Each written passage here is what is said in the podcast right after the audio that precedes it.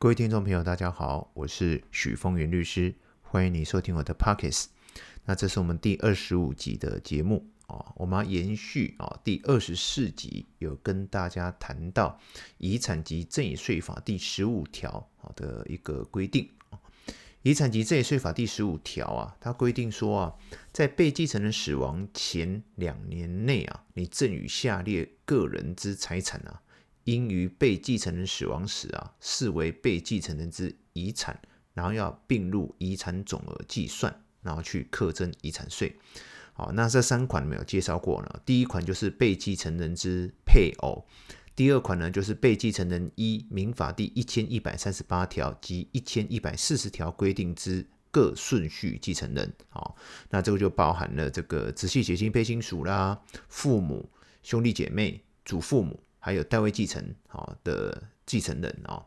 那第三款就范围就更大了，就是前面四四个顺位的继承人之。配偶哦，所以范围非常的大，所以我们在第二十四集有跟大家分享到哦，包含赠与给媳妇啦、女婿啦、孙女婿啦、孙媳妇啦、兄嫂、姐夫、弟妹哦等等都算啊，都算啊，范围非常的广。那我们要在第二十五集啊，来跟大家。更多的来阐述这第十五条的规范哦。那我要聚焦在第十五条第一项的第一款啊，就是被继承人之配偶啊，因为配偶在法律上的地位是非常特别的哈。那我们就举一个例子好，来跟大家去去产生一个问题意识哈。假设呢，这个被继承人在死亡前呐两年内啊，假设他赠与了一千万啊给他的老婆。好，他给他的老婆，那请问呢，这个要不要缴纳赠与税？好，这第一个。第二呢，那要不要缴纳遗产税？好，第三呢，那如果要缴纳遗产税呢，那我可不可以主张剩余财产分配请求权？好，去降低我的遗产税呢？啊，那这三个问题意识呢，是我们要在这一集去帮大家阐述的。因为我一直觉得配偶是一个很大的一个。陷阱区了哈，陷阱区。那首先第一个，我们来聊一下啊，就是说这个被继承人在死亡前啊，他赠与给他老婆一千万啊，这个依照遗产及赠与税法之规定啊，夫妻间的赠与啊是免课征。赠与税的，所以不管你给他一千万、两千万，不管你超过任何的免税额度哦，目前的免税额度是两百四十万每一年哦，不管我给他多少的钱，我两个死亡前两年内我给他一千万啊，我也不需要缴纳赠与税的哦，这个是第一个很简单的逻辑。可是呢，回到我们刚刚讲的《遗产及赠与税法》第十五条第一项第一款之规定啊，你被继承人在死亡前的两年内啊，你赠与给这个配偶，好，这这个部分虽然他不用缴纳赠与税，可是依照第十五条第一项第一款之规定，他就要列入，好，就要列入遗产税去课征，好，列入遗产税去课征。好了，那这时候就很有趣喽。既然列入遗产税去课征啊，那我们就要来讨论说，那配偶可不可以主张啊？剩余财产分配请求权，也就是遗产及赠与税法第十七条之一的规定，就是说，被继承人之配偶可以主张剩余财产分配请求权，好，去主张把这个权利，譬如算出来，哦，被继承人应该要给他多少钱？啊，如果以我们这个案子为例的话，是五百万嘛，哦，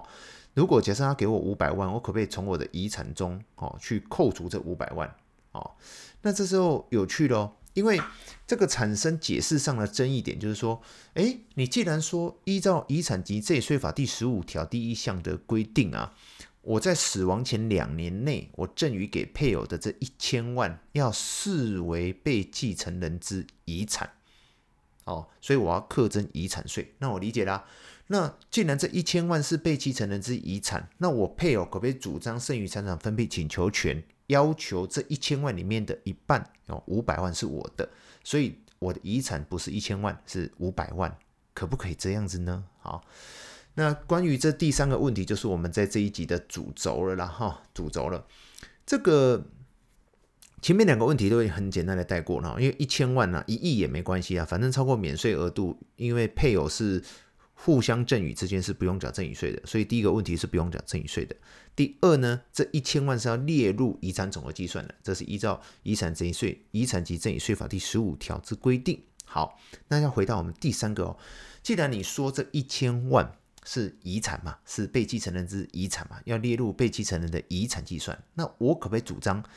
夫妻剩余财产分配请求权？我认为这一千万的一半是我的，所以我啊主张扣掉那一半五百万。我只要缴五百万的遗产税，是不是这样子呢？好，我我说过了啊，学理上我们不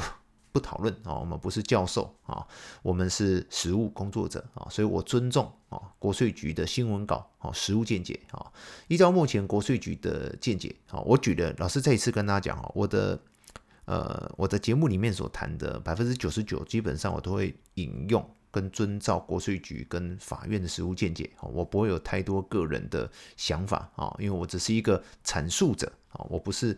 呃学理研究工作者，我只是一个实务工作者，我是负责帮大家阐述最新啊，整理给最新的资讯，只是我尽量把那些很专业的、很拗口的专有名词给拿掉，我尽量用白话文讲给大家去理解啊。那依照目前国税局的见解很清楚哦，啊，第一个。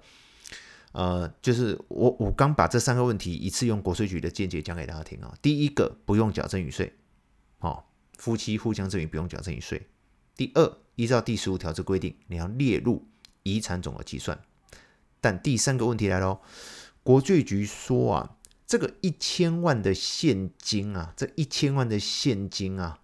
是呃配偶无偿取得的，好，配偶无偿取得了。好，所以呢，它不能视为配偶的婚后财产。好，这个因为民法第一零三零条之一，它有提到哈，有两种财产不可以列为婚后财产。好，第一，其中一个就是无偿取得的财产，好，还有精神慰抚金啊。所以呢，这个一千万呢，不可以列为他太太的婚后财产。好，它是无偿取得的。那更重要的是，他不可以列为。继承人的现存的遗产，哦，不可以列为现存的遗产哦。哇，这个是太有厉害了。我再讲一次哦，他刚刚的那个两年内，哦，两年前啊，死亡前两年前的这个赠与要列入遗产总额计算。注意哦，它只是一个计算的基础，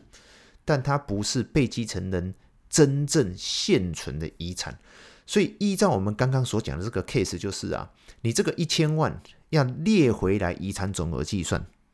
但是这一千万不是真正他的现存遗产，所以当你主张剩余财产分配请求权的时候，这一千万是不存在的。这一千万在谁的身上？是在配偶的户头里啊，是在配偶的户头里啊，所以配偶就不能去主张这一千万的一半要扣掉。好，所以简单的讲就是说。虽然你在生前呢、领到了他的一千万是不用缴赠与税的哈，但是你如果是死亡前两年内所做的这个赠与，它会列入遗产总额计算。可是这个遗产总额它只是一个计算的基础，它不是被继承人真正现存的遗产，所以你不能主张剩余财产分配请求权。好，至少就这一千万是不可以的。好，那其他部分还是可以的。好，所以这个是啊。这个我要特别去提醒大家的，因为这个配偶哈，配偶的这个角色真的太有趣了。我刚讲了，因为他一千万是不是不用列入赠与税？好，所以当被继承人死亡前把一千万啊，死亡前两年把一千万转账到他的老婆哦，这这件事他是不会去申报赠与税的。好，他不会去申报赠与税的。那他在往生以后啊，他可能就没有去申报这一千万的资金流动。所以，当他被重新列为遗产税去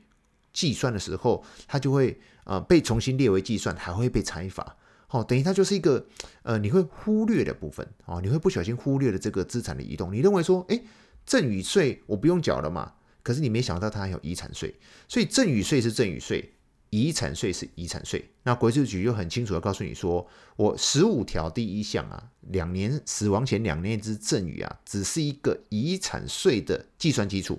但是这一千万并不是被继承人真正现存的遗产，所以呢，配偶是不可以主张剩余财产分配请求权的扣减的，就这个部分，好，就这个一千万是不可以的。啊。